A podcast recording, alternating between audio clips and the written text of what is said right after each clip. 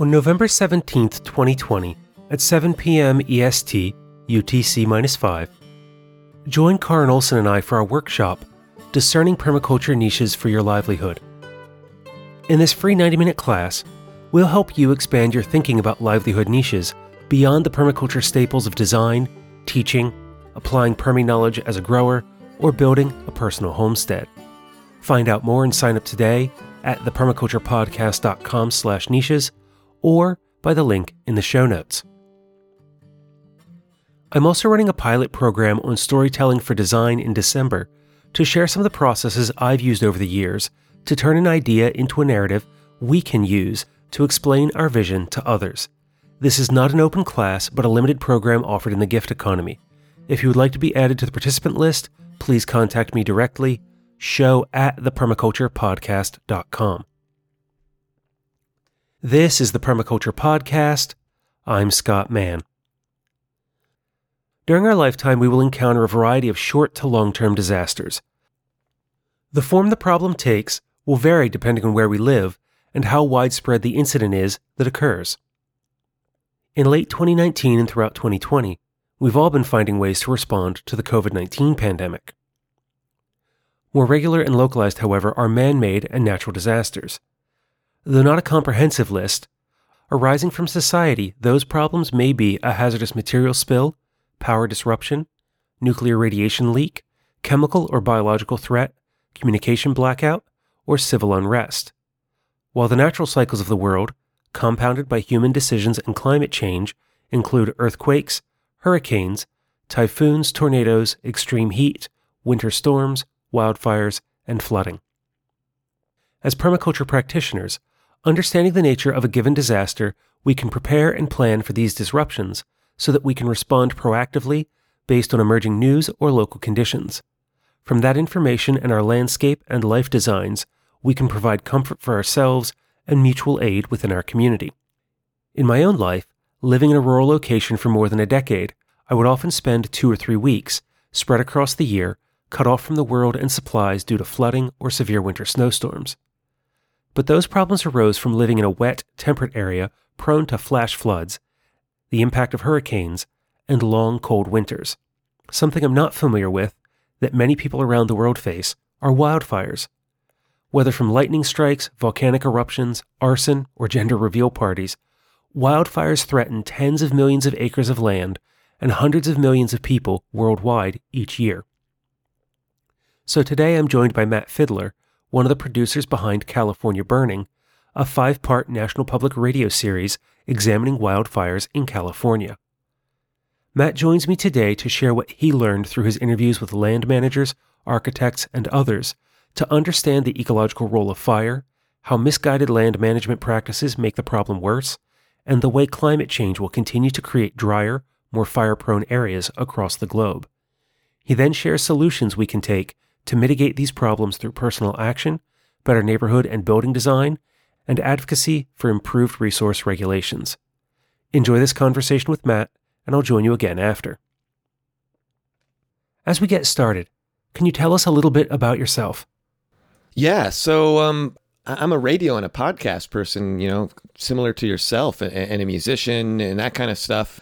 Although I was always, you know, I'm, I'm on the West Coast, I live in California, and I feel like, especially in Northern California, but really Californians all over, we really appreciate the natural beauty and, and, features that we have out in California the great big mountains and the beaches and the deserts and the savannas and, and all that stuff. I, I grew up going to Lake Tahoe all the time, camping in Muir Woods and Mount Lassen and, you know, all these places. And so I, I always had a really great appreciation for nature, although I was kind of a city kid. So I guess when I started working in public radio, I started kind of working on a lot more environmental things and uh, just learning more about this stuff that wasn't really taught to me in school.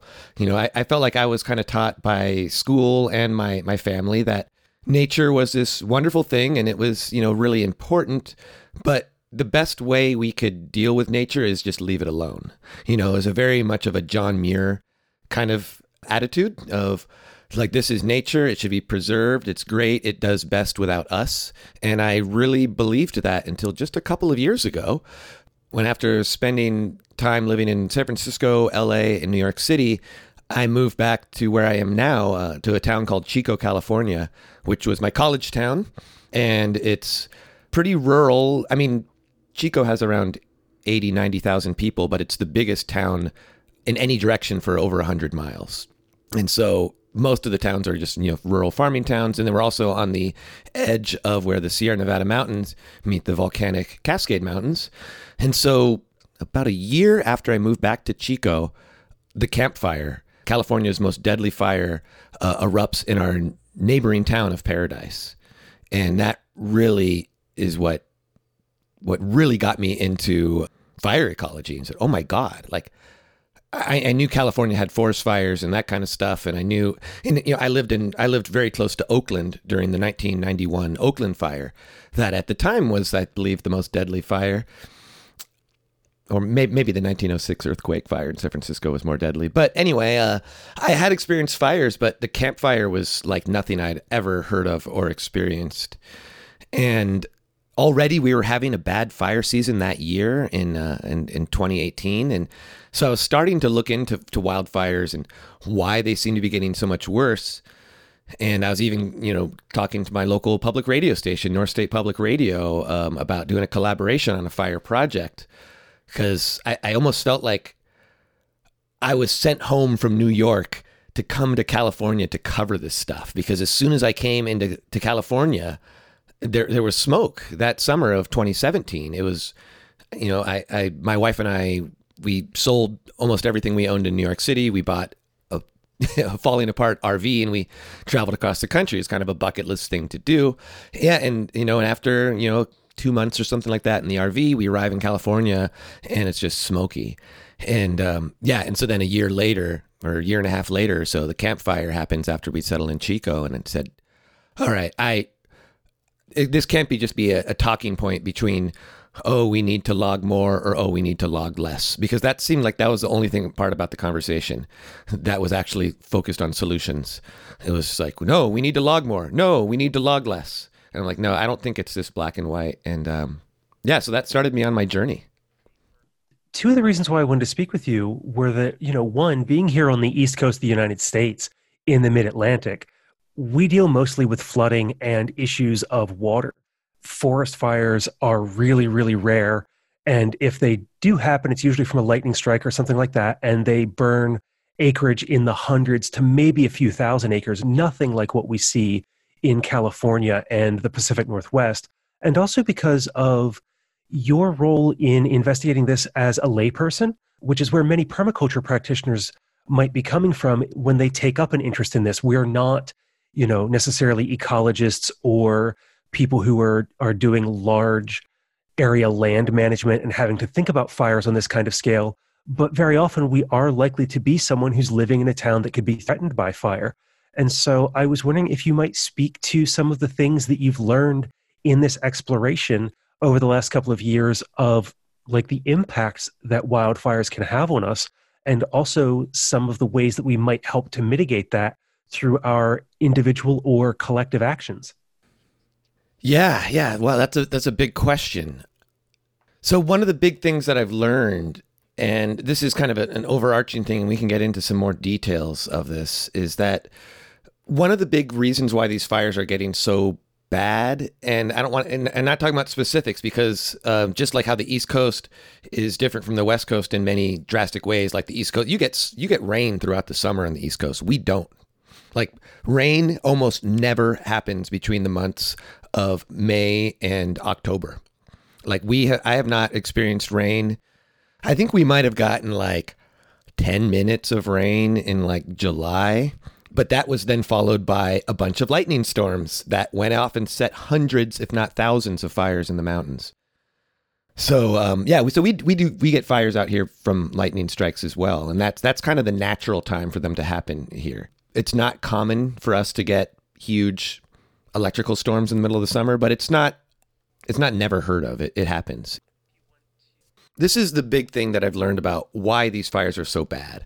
Well, I mean, first fires do occur here naturally. It is fires are a really important part of the ecosystem in in the West Coast in general. It's an arid climate here. We don't get rain in the summers and we get a lot of rain in the winters and we have really steep geography. And so you know the mountains are extremely dramatic here. And so the wind the systems the weather systems come off of the Pacific usually and you know bypassed, you know a lot of the valley. And you know it comes over the coastal mountains and then it goes into the valley and then it hits the sierra nevadas. And then that's where it really condenses because the sierra nevadas you know are eight nine ten thousand feet tall mountains and so the weather hits there and you get big storms over the mountains. And then that creates really more dramatic geography as all the water you know travels down um, you know, the various waterways and that kind of thing. And so trees grow really, really well because they have so much water in the winter and early spring, and then they get tons of sun. And so it's a perfect mixture for a lot of growth. And so the trees, you know, just they grow really fast here. The bushes, the weeds, everything just grows really, really fast here. And then at the end of the summer, basically there's it's been dry for four five months and then maybe we get some lightning. Or of course there's a lot of humans here and so uh, you get sparks flying from tractors from earth movers from cars. Uh, you get careless campers and careless hunters. On rare occasion you get arsonists. And so fires will start in the west coast and there's nothing that we can stop. Like there's there's no way we're going to stop fires from happening on the west coast now, part of the problem why they're getting so big is that we've been actually really good at suppressing fires. So as soon as these start fires, we put them all out. Well, it turns out that the ecology of these of this area demands fire because again with all the growth of the trees and bushes and that kind of stuff um, and then long dry summers you know trees drop branches and leaves and pine needles and stuff dies. And so that just becomes fire fuel and it becomes very, very dry. So then if we have a lightning strike, there's a bunch of built up fuel that should be burnt off, you know, every five to 10 years by fires. But for the last 100 years, because we are very interested in, well, basically because European trained forest managers were, were trained in the wrong way because they were trained for European forests or even East Coast forests, which, right, get rain throughout the summer. And so we have these really dry forests at the end of the summer here, and then with a hundred years of fire suppression. So these a lot of these areas, especially where there's neighborhoods and communities and small towns, they haven't seen fire in a long time. So there's this huge buildup of forest fuel. And so if fire does get in there, it burns extremely hot and it's impossible to stop. Now, then if the fires happen towards the later of the summer, where like the Camp Fire happened in November, because of this really dramatic mountains we have and the changing of seasons, the, we get insanely fast winds. There's this area known as Jarbo Gap, which is between the Feather River Canyon, a major river system that cuts these really dramatic canyons. Great river rafting. We have some of the world's best river rafting here because of these these rivers. But it's also these dramatic mountains that create these canyons and so the wind speeds up and the wind picks up, especially if there's fire, right? Because wind is caused by the differences in, in temperatures. So if there's non burning land on one spot and there's burning land on another spot in a narrow canyon, that's going to create crazy winds, like 100 mile per hour winds. So then that will then push burning embers, burning pine cones. If there's houses in the way, burning house material. Houses burn faster than trees because they're basically just dead trees. And so then that pushes the fire everywhere.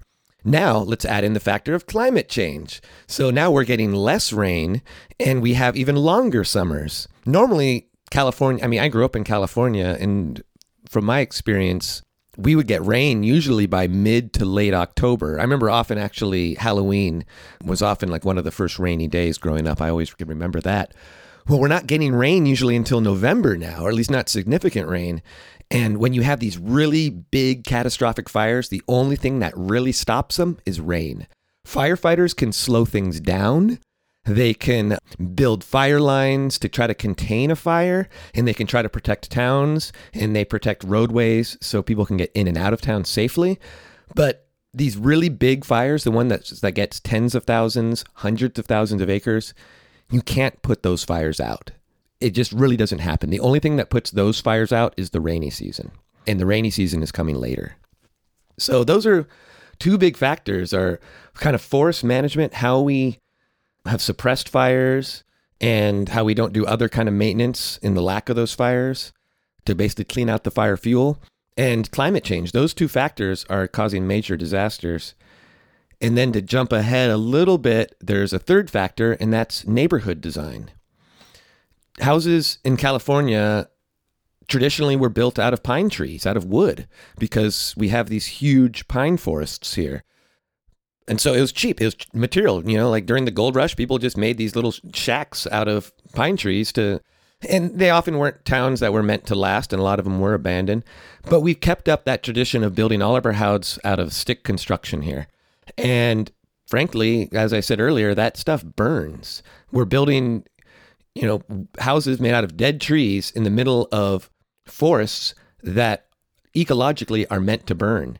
And so we're causing disasters, and we don't take uh, an effect, not just the building materials, but how fire travels. Fires are the most deadly when they're started at the bottom of a canyon because fire burns more intensely up, right? Heat goes up. And so if you're building a big neighborhood right above a canyon because you want that great view and you don't properly maintain that canyon below where everything grows, because right at the bottom of the canyon, that's where the river goes, that's where the water goes. So stuff grows really fast there. Now that's the stuff that will burn really intensely. So that if there's a fire that catches at the bottom of that canyon, it's going to burn right up that canyon and right into that neighborhood. And um, where we have hundreds, maybe thousands of neighborhoods in California like this. So while Paradise has burnt and parts of Ventura have burnt and parts of Santa Barbara have burnt and Santa Rosa has burnt twice now and Berry Creek and now all these towns in Oregon have burnt. This is just the beginning. There are hundreds of towns, again, maybe thousands of towns that can burn like these towns if we're not careful. But there are ways around it. We there are, you know, just like with permaculture, the problem can be the solution, and that's why I've gotten so into the aesthetics and the ideals uh, around permaculture because we're running into a lot of self-made problems in our society, and we can't continue to do the same things and expect different results. Just sort of like we can't continue to use, you know, uh, I don't know what what do you even want to call it, industrial agriculture and expect to get higher quality food and our soil to get better. You know, you can't expect that. So it's the same thing with fire. We can't be building neighborhoods out of dead trees above uh, areas that want to burn and not expect more disasters like Paradise, Santa Rosa, Oakland. And this is where, in my background, I studied resource management. And as you were saying, like, you know, these Western trained foresters thinking about Eastern forests, a lot of our conversation was about, you know, logging. Do you selectively log for fire lines around towns? You know, are you doing clear cuts out to a certain distance around your communities in order to protect from wildfires? You know, we were talking near the end as the understanding of ecology came together about controlled burns, but it does feel like resource managers are still kind of playing catch up to this while trying to also manage the human desire to kind of live where we want to. Yeah, it's a it's a really difficult thing. And forest managers not only they they want to do what's right for the land, but they also have to do what's economically feasible. You know, we live in a capitalist society and trees are still fairly valuable. But the problem is is that logging is not really the answer. It needs to be thinning because uh, loggers want the big trees. That's what's millable. That's what you're able to make valuable boards and lumber out of. But the big trees in the forest here are the fire resistant ones. Big trees don't burn.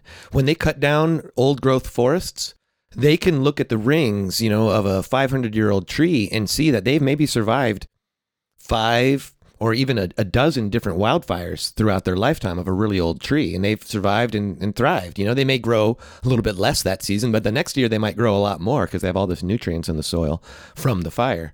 Forest thinning demands getting rid of the small trees the baby trees that are between the trees the trees that are basically blocking other trees from getting healthier. And those aren't the logs that timber managers want. And so that's why this kind of agreement between the Forest Service and the logging companies isn't really getting what we want done. Like we'll give contracts to them. We like I'm the Forest Service. Well, I guess we kind of are. I pay my taxes. So there's contracts made between the Forest Service and logging companies, and they say, okay, you need to do this much thinning, and then we'll let you take this much harvestable harvestable material. Those tend to be really small contracts, and they can't do enough. And the idea is that unfortunately the Forest Service is super underfunded. It's probably at its lowest level of funding per acre that it's ever been in the history of the Forest Service since it, you know, began. And so we really should be hiring the Forest Service to do this because they're the ones that understand what the forest wants, and they don't have an alter- they don't have a conflicting motive, and, and, it's not the timber. I don't, and I'm not trying to demonize the timber companies. I use wood, and I know they want. Like I, I went and toured around for the series California Burning. I I toured around with with uh, timber managers uh, on their land, including Sierra Pacific Industries, which is the largest owner of land and uh, private owner of land in California and they want to do what's right, but they have to do what's what's legal, and they have to do what's right economically. And unfortunately, places like Home Depot and Lowe's doesn't pay. You know, they don't pay very much for wood, and so we're we've gotten accustomed to really cheap wood, and so short term clear cutting is the best way to make cheap wood available in the short term. But unfortunately, clear cutting, which can only be done in about 20 acre chunks in California, but it, it kills the ecosystem in those 20 acres. And weeds grow back in their in their place. When you ha- ha- cut every tree on a 20 acre chunk, the only thing that will grow back are weeds a forest is a really advanced ecosystem, and I know you understand that because of you know, the, the, aesthetics of permaculture, right? It's all about succession, and forests develop after a long series of succession, starting with weeds, and it goes to brush and shrubs and that kind of stuff. Then trees start coming in, and and then that develops the soil where it can hold these giant, epic, you know, hundred foot, two hundred foot tall trees when you're clear cut, you're basically starting over. So the soil starts to die, so the soil doesn't hold as much wood. And so to replant those sections, in order for the trees not to be out competed by weeds, they actually have to use uh, an herbicide that's really similar to Roundup on these 20 acre patches for the first year or two until the trees get big enough to outcompete the weeds. And so if you think about creating a productive ecosystem, clear cutting does the opposite. And productive ecosystems as we know of people who study permaculture, are what mitigate climate and weather. You know, a productive ecosystem slows down fire because it has a wide vi- uh, a biodiversity of plants, of big trees, of small trees, of bushes, of you know, so it holds a lot of moisture in the soil. And if the soil is moist, fire is not going to travel on it nearly as well. And then the opposite side of that uh, is the this kind of misguided environmentalist side, which is what I believed in growing up in a city, having nothing to know about forest management, but just, you know, caring about nature. I was kind of taught the wrong way that like leaving it alone is the best thing to do because, well, nature takes care of itself. And there's areas that we've been leaving alone, and those areas are burning really badly too because we kind of leave it alone, but we also still suppress the fires there. And so there's basically no maintenance of these forests, nothing getting rid of the dead. Um, the dead branches and pine needles, nothing clear away the small trees, and so the big trees can thrive. An example of how this kind of works if you've ever been to uh, Yosemite or Calaveras Big Trees or one of these areas that have the great big redwoods. The reason why these trees are so huge is that the Native Americans pres- did prescribe burning. Did they call them cultural burning, and that made it possible for those forests to have these huge trees because they didn't have other trees competing. And it did a lot of things for the native americans. It created meadowlands where you know deer and other animals other game animals would graze on so they could hunt there. They brought back sprouts certain kinds of trees sprout after fires like oak and hazel. And that was often material that they would use to make baskets. In northern california the native americans uh, were a heavy basket culture. They used them for gathering food. They were tools. They carried their young in them. I mean, a Native American family could go through a, hundred baskets a year, and so they would do these small prescribed burns. So the next year they would get these um, virgin sprouts that were good basket material. And so all of this kind of added up to a well maintained forest. And then, of course, you know, with the colonizing of the West Coast and basically the genocide of the native people, all that tradition was lost. It was gone and um, there's still some left here. There are. Uh, I've, I've, actually talked to some Native Americans who are bringing back that practice on their on their ancestral lands around here, and so thank God people are talking about this again. But basically, we ignored how these ecosystems were taken care of. And um, yeah, it, it not only made our forests less fire resilient, but it contributed to climate change. You know, like climate change, right, is caused by too many greenhouses, greenhouse gases in the upper atmosphere. Well, where were those greenhouse ga- gases before? Where was that carbon? Where was that those uh, water molecules? They were in the ground, and you know, it's a cycle. Water goes up in the atmosphere and it comes down as rain, then it goes into the soil, then it transpires through plants, and same thing with carbon. And that's something that I feel like we have a little bit more control of. I don't have control over a refinery in Texas or in Beijing. There's no way as a as a peon, as a little person, as a regular Joe, I can't stop, you know, the bigwigs from burning carbon and putting it into the environment but I do have a little bit of effect as you know, uh, as an American, as you know, a part owner in these forests, to encourage good forest maintenance because a productive ecosystem sinks carbon, sinks water vapor, and that will help with climate change.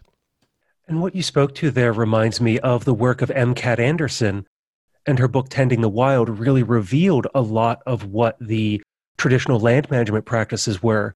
And that was a big piece of trying to break kind of the stereotype of the majestic, untouched wilderness through my master's program we talked at length about how our vision of what the world was like that came through the european stories of like the dark woods. We get like hansel and gretel and some of these other folk tales talk about how the wilderness was monolithic and you know at times dangerous. And then through the work of like gifford pinchot and john muir and some of the others seeing these amazing places and talking about them kind of as they were without accepting or explaining how they got there because we didn't quite have that knowledge of these forests that were managed and tended in different ways of the way that the wildlife that had been encouraged to grow there and the balance of predator and prey species provided a certain equilibrium while the land was also continually dynamically changing. Yeah, there's this whole it's like a disbelief that humans can actually improve their ecological environment, right? Like, yeah, if you think about in Europe and, um, you know, think about Robin Hood and, you know, going into Sherwood Forest, you know, it's like, and they're, the leaders were all scared of it and stuff, but it was just the peons, just the regular people living in there. And so, yeah, the idea that there'd be like this hundreds of different nations of people, you know, the American uh, Indians, that were actively improving the land and making the land work for them. Yeah, I, I read Tending the Wild during it, it, was it was, it was a fascinating book, and uh, and that led me to to read Bill Mollison because it was just like, oh, wait a minute, this is how it can be done, or this is how it was done, and this is how it still can be done. We don't need to go, you know, we don't need to go back to the past to treat land right and to treat it how we want it we just need to learn the you know we just need to understand the lessons that have been learned that no we can we can manipulate our environment for the good as well as the bad. Like we can yeah we can destroy ecosystems or we could build them. We can destroy soil or we could build soil. It's really up to us. And it's sort of like the same thing with building homes. Yeah we can build homes out of dead pine trees in the middle of the forest or we could look to the past and look at this material called cob, which is this fascinating material that's been some of the oldest homes on earth are made of this material. It's basically clay from the the ground underneath you combined with sand and hay and you mix it up and you're basically making like a ceramic house that will withstand fire and has excellent insulation and the design possibilities are unlimited. We don't need to make a, a, bunch of ranchers out in the you know in the middle of the forest. Uh, there we have we have other options. So like let's look at you know let's use these permaculture aesthetic. Like, what are the inputs given to us, and what are the energies given to us, and let's use these correctly. Like yeah, we're given all these pine trees. That's great. Should we build our home out of them though? Maybe not. That's you know not if we are surrounded by them. You know maybe there's other things we can build our homes out of. Uh, you know, Adobe is great. Like they use Adobe all throughout the Southwest. why don't we use Adobe in California? It gets hot here too. I'm I survived I just survived a summer where we had probably God in July, August, and September, we probably had four days out of every week were over 100 degrees. And I live in a stick construction rancher house with no insulation in it. and like, what a waste of energy. So I've just been blasting my air conditioner all summer. And if I had a earthen home with good insulation, and uh, I could probably use a lot less energy. And so, yeah, I love the permaculture, you know, um, guiding principles. They really, they really apply to these the West Coast really well. and this is where that intentional design that comes with permaculture enters into conversations like this because it's that you know observe and interact well what are the observations that we're making about these fires like you've laid out today and it guides us towards solutions that are more than just what we can do our, in our own backyard, which is super important if we want to have permanent culture and create the resources that will last in the biosphere where we're at.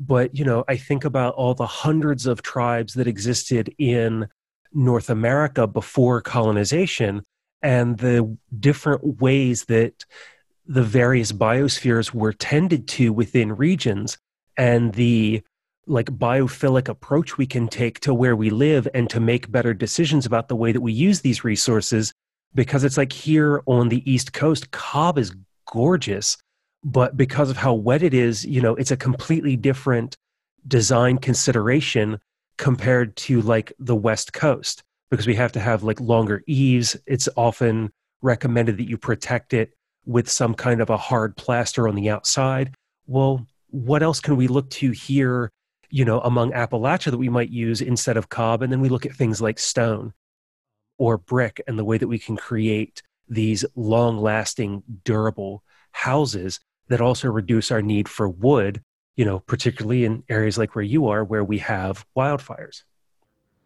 I assume that there aren't a whole lot of brick houses in California, mainly because of earthquakes, and you know wood is more pliable. But yeah, exactly. It's just like bricks doesn't maybe it doesn't make sense. Although where I am, we don't really get earthquakes here. I'm in the middle of the valley. I'm pretty far from any major fault lines here. Bricks, and there are some brick buildings around here. I, I live in a pretty old town. Chico is a, a, very early town, and you know it's a, it's a town founded by a guy named John Bidwell, who was a you know gold miner who struck it rich pretty early on. And yeah, and it, but then right these just these things get started. You know, build cheap wood homes. We're just going to keep building them that way because we've kind of always done it that way, but we really should be looking at what makes more sense. For my podcast, California Burning, on the last episode, I visited this guy named Randall Hauser, who is a professional map maker, and he uses satellite imagery to to map out where fires are, and not only where fires are, but where they're likely to be, based on how much fire fuel they have, how large the canopy is, how much biodiversity is in the forest, which way the winds are going. They're, really fascinating. And so this guy knows a lot about the fire prone area that he's from. He lives in a little west of Redding, California, which is, you know, the other larger city. I mean, larger city, it's like 80,000 people maybe in, uh, in far northern California. And it's where the Carr Fire happened, which was one of the largest fires, not the most deadly, but one of the largest uh, fires of 2018.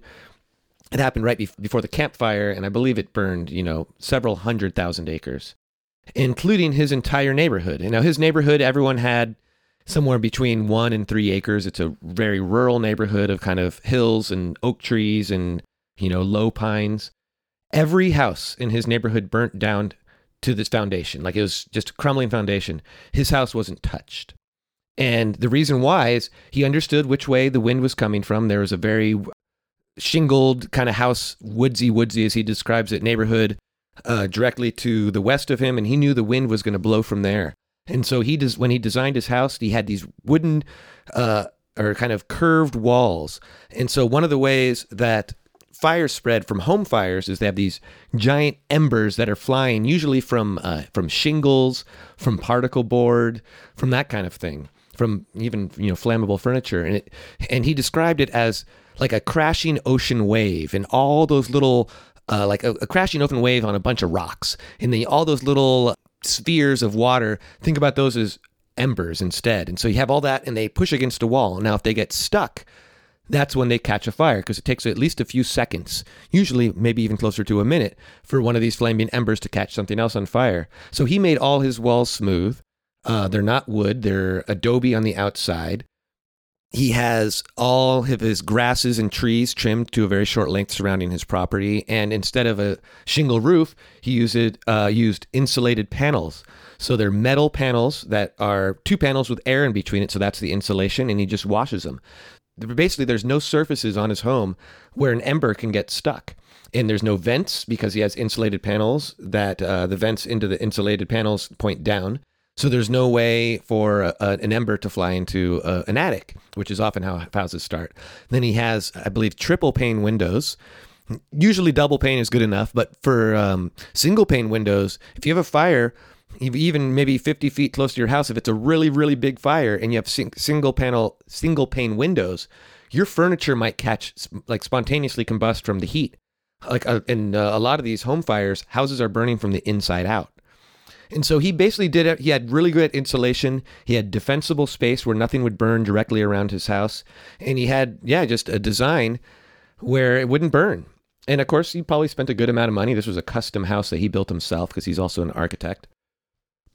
But it shows you that you can build a house that will survive a fire. And there's been a lot of examples of this. Um, if you have defensible space and you know how to design a house, you can you can make a house that's in the middle of the woods that won't burn, even if there's a catastrophic fire.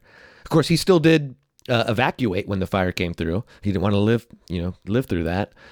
But um, it's possible to do. And you know, he just he thought about the energies coming into his home and what the possibilities are and how to deflect those energies. And it worked. And even with all of those precautions in place, as you say, he still evacuated rather than, you know, take the risk of trying to stay in that location. Right, because he knew he, well, a lot of people, the reason why they stay is to try to protect their home. And, you know, because you can protect your home, especially if you have a place to get away from the smoke. Uh, you know, because again, these your homes are often caught on fire by like just a, a, small ember the size of a pine cone or, or smaller even. And so if you see one of, if you're at home and you have a garden hose out um, and you see one of those embers fly against your home, you can just spray it with a garden hose or literally pick it up and move it somewhere. And if you weren't there, that might have caught your home on fire. But Randall didn't need to do this because he knew his home was safe. I mean, of course, he still was worried, you know, like he hadn't had a real serious test of his design until the Carr Fire happened. So he was still nervous leaving. And you know, there's nothing going to change that. But he came back after he was given clearance to come back to the neighborhood, and his was the only house that survived.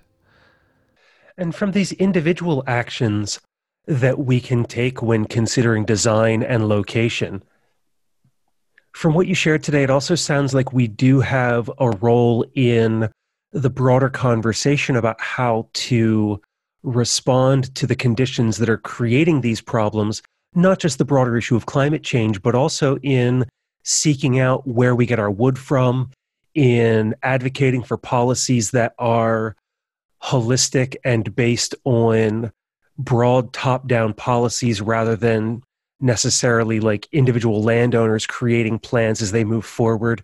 Through your exploration of all of this, what were some of the things that emerged for things that we can do as citizens interested in broader change? Well, there's a couple of things. And so, I mean, I, yes, there, there needs to be some top down policies, not just the state of California, but federal. The federal government actually manages more land, more wild space in California than the state does.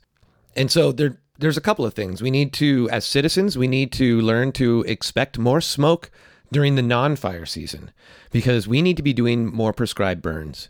And I, I, believe this is starting to change because we're we're realizing that the lack of prescribed burns is a major thing. But one of the things that stops there's a lot of things that need to line up for prescribed burns. You need to have CAL FIRE or other firefighters on board who are certified to oversee this. The conditions can't be too dry. They can't be windy because fire is hard to contain in windy. And then there's the Air Resources Board, which, you know, I, I love their Air Resources Board because it's important. to keep back factories from polluting too much and they, they have strong um, regulations on car exhaust. But I think for the most part, they should not be regulating fire because uh, or prescribe burns because if we don't prescribe burn an area that needs to be burned it's going to be it's eventually going to burn in a wildfire which will cause a lot more smoke. These prescribed burns are very low intensity fires where it's just burning on the ground it's just burning the surface fuels it's not burning the trees. It, it may singe the trunks of the trees but it's not getting up into the canopy of the trees.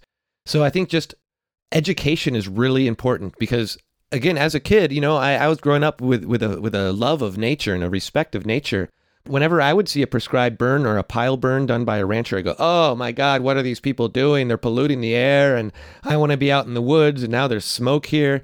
We need to get used to that.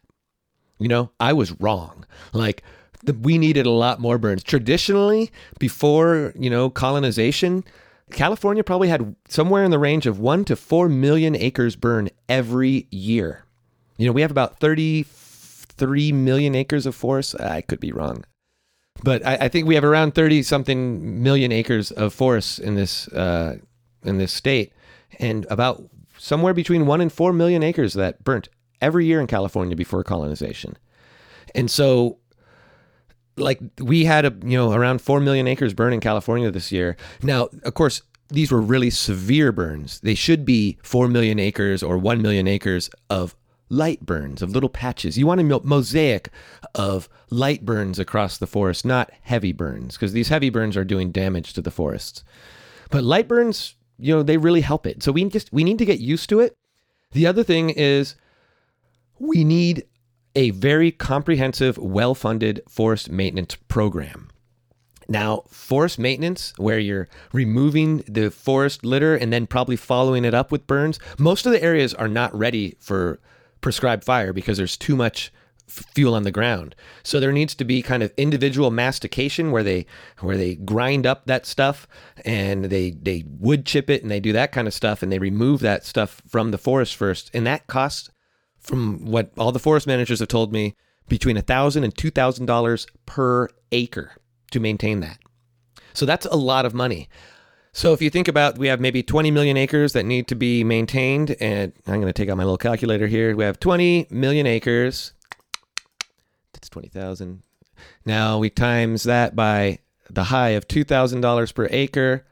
Wow, that's a big number. Uh, let's see. That's that's 40 billion dollars. So, yeah, we need it. But how many how many billions of dollars have we spent cleaning up after fires just to have dead forests behind.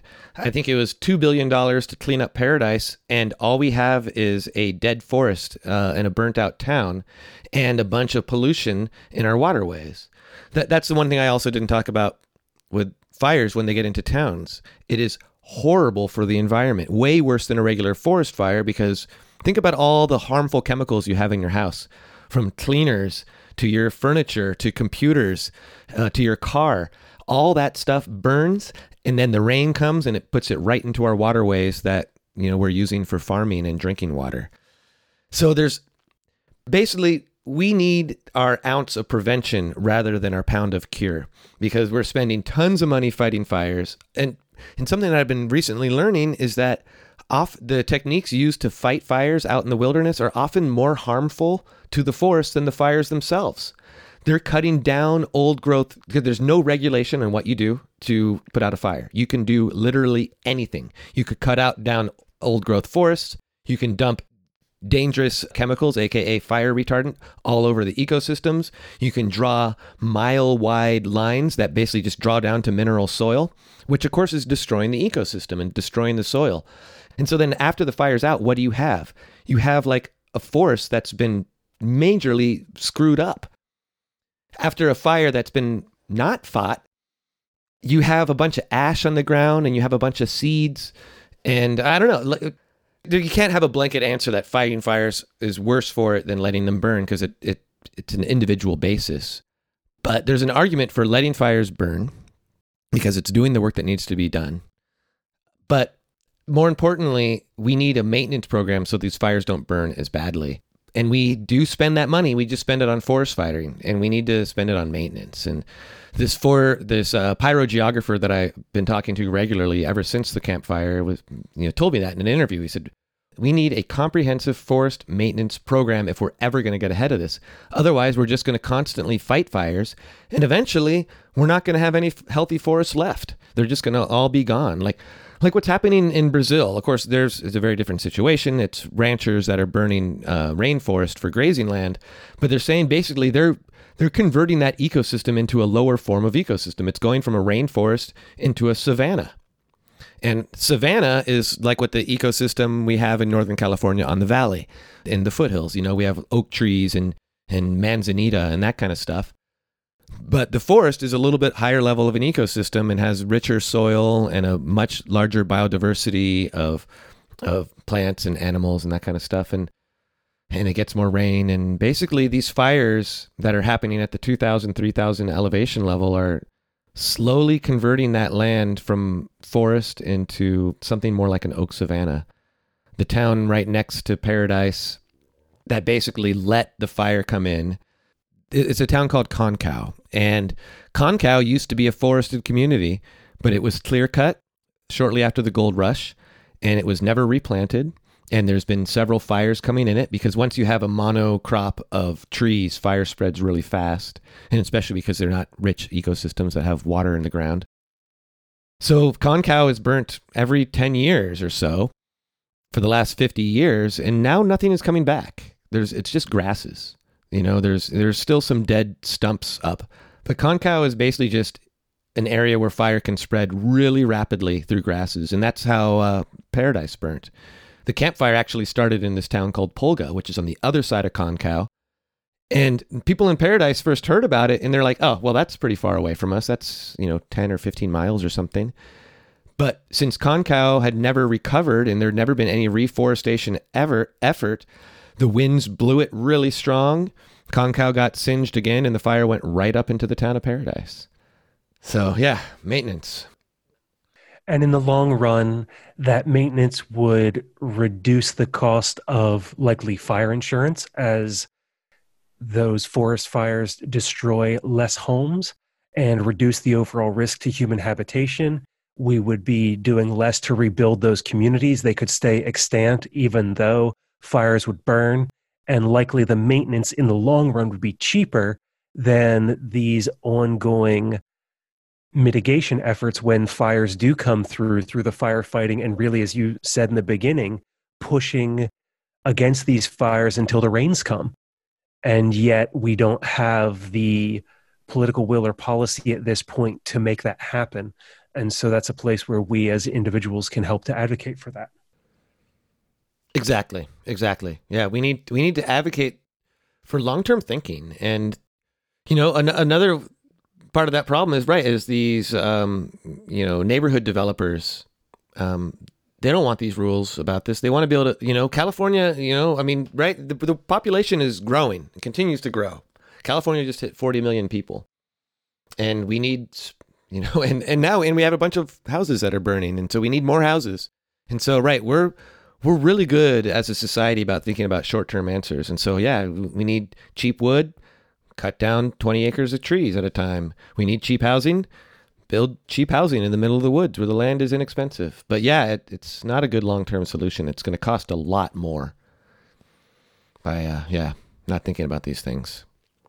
And this becomes even worse as you also laid out at the beginning as we look at climate change and these fires become larger and larger year after year unless we take some kind of action now to prevent this kind of long-term damage. Yeah, and and of course these fires are are the, the fires are a snowballing effect of climate change, right? Because the fires are partially really bad because of climate change, right? Longer, drier season. Oh, and that, that that's the other thing about climate change that really contributes to this. Um, you may have heard about the bark beetle problem that's plaguing a lot of the West Coast really from Colorado, Montana, Washington, Oregon, California. It's these in, in infestations of of a, a, natural part of the ecosystem, which is the bark beetle, and basically they're there to you know eat up dead trees. You know, part of breaking down the trees to turn them into soil. Well, the problem is is that the overnight lows during the winter are much warmer than they used to be And bark beetles come out in the spring and they generally they, they lay their eggs and they're basically in a hibernation period in their, you know, larva form or whatever, an egg form in the winter. And usually the freezes kill off a large chunk of those of those bugs. Well, they're not because the overnight lows aren't cold enough to actually do that. And so the populations from the bark beetle are much larger than they'd normally be. And then you combine that with overgrown forests from a lack of fire and a lack of maintenance. And again, we've cut down most of the old growth forests, right? Old growth trees, like, you know, a 300 year old pine tree is going to be, you know, healthy pine tree is going to be really resistant to a bark beetle. A bark beetle is not going to be able to get through the sap and the outer bark. But a sick tree eh, or a small tree easily can. And you know, if that happened every once in a while, that's not a that's not a horrible thing, right? Maybe that tree was a little bit weak genetically, but because of the huge populations of bark beetle and the large population of small and small trees and underfed trees because there's lack of water, more trees fighting for less water, they're going to be a lot less healthy. Then it just now you have tons of you know, it's again, this is kind of a permaculture problem, right? You have one you have lack of biodiversity, you have lack of coherent weather problems, you're going to get pest infestations. And that's what's happened. And so then of course, all those dead trees make it for much more flammable land. And then when everything burns, we're putting up tons of CO2. Like I can't even imagine what the equivalent of cars on the road, uh, the 4 million acres that have burned in California, the 4 million acres that have burned in Oregon. Like, what's the equivalent of that? I mean, Oregon only has 2 million people, I think. So I doubt Oregon creates a whole lot of population, a uh, whole lot of pollution from, you know, factories and cars because there's not a lot of people. But they just caused a bunch of CO2 from all the forest burning.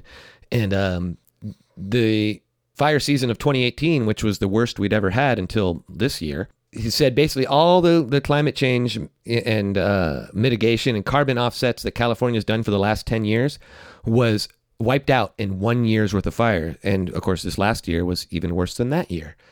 So, yeah, it's a snowballing problem. Like climate change makes fires worse, fires make climate change worse. So it's um, yeah, a little depressing. So, so it's, and again, this is why I really started learning permaculture because you know I I own uh, one quarter acre of land in uh, my little kind of city blockish uh, little plot of land here in, in Chico, and I'm learning how to try to make that land do what it wants to do best and trying to build soil. And if everyone who owned any piece of land just concentrated on building soil, you know that could be a that could be a big help especially if you own a lot of land. And so that's what I'm trying to do, and and trying to spread the word about that we can do too, because I, I, I think farmers are wanting to do this as well. There's a university in my town called it's California State University, Chico. There's a big agriculture department because we're a, a very ag focused area, and they're starting the first university, or at least California State University regenerative ag program, and they're working with local uh, ranchers and uh, to improve their their orchards and their their rice fields and that kind of stuff to be uh, more regenerative. And so we can be doing things, you know, because even the, the farmland here, right? Like that's that's one of the biggest opportunities to help with climate change that I feel like we're not focusing on is uh, if we turned every acre of farmland in in the United States into kind of a permaculture farm or a regenerative, you know, farm where we're actually sinking carbon instead of sinking nitrogen based fertilizers, we could do so much to uh, take carbon out of the atmosphere, you know, and, and still drive our gas guzzling SUV. SUV. Not that I recommend that, but we wouldn't have to cut pollution like a ridiculous amount if we just increased the ability of our ecosystems to swallow up carbon. And it's it's so frustrating that we're not doing that. You know, like that's something we could be doing now. Let's convert our farms. Let's let's re-subsidize our uh, our farm bill to stop subsidizing a bunch of fertilizers and giant earth-moving equipment and you know ways that we just create tons of wheat and soil and soy and things like that and actually make you know a bunch of food for us. It create a lot of a lot of jobs, that's for sure. Creates a lot of it does have a, a lot of demand for labor. I know I know that but you can sign me up. And before we draw this conversation to a close, do you have any final thoughts for the listeners? I assume that most of your listeners already know this, but I'll say it again, and I think it's worth worth saying. Humans are part of the ecosystem, and we must accept that. And all these problems we're dealing with from COVID to wildfires to flooding to tornadoes to you know um, lack of self of sustainability for you know um, for the poor people in our country. All of this can be solved i feel like uh, with the permaculture aesthetic of understanding our inputs of improving soil. And uh, we can help with all of these problems. They are all they all stem from this belief that we are separate from our ecosystem. But the truth is the the the absolute truth is and science backs this up 100% is that humans could have never come into being without a really healthy, productive, sustainable ecosystems. It's the only reason why the high form of life that is known as Homo sapien exists, is that we had extremely productive, resilient ecosystems on this planet. And uh, right now, we're destroying those. And, you know, it may not be a hundred years from now, but if we continue on this path, humans won't be able to live on this planet anymore. You know, and uh, right now we have 7 billion of them. And the idea of 7 billion people, you know, it, it's just ridiculous. Like, come on, folks, let's get out there. Let's accept that we're part of the ecosystem and let's improve it. Thank you, Matt, for joining me today for this interview on the Permaculture Podcast. Scott, it was my absolute pleasure. And that was Matt Fidler. Find out more about wildfires and what Matt learned through his podcast, California Burning, at californiaburning.net. For Patreon supporters, I've released a bonus episode with additional resources on wildfires, the ecology of fire, and land management. You can get that as well as weekly updates, a discount on consultations and meanderings, and join in the monthly Ask Me Anything thread at patreon.com slash permaculturepodcast. Also, through the end of the year, to anyone who donates $50 to the show, I'll send you a USB drive with the first 10 years of the show from October 2010 to October 2020. Donate today online at paypal.me slash permaculturepodcast or drop something in the mail. Scott Mann, 210 East Fairfax Street, number 300, Falls Church, Virginia, 22046. Finally, if there's any way I can help you on your journey, please get in touch with me. Email show at thepermaculturepodcast.com. Until the next time, spend each day creating the world you want to live in by taking action to plan for and mitigate disasters while taking care of Earth, yourself, and each other.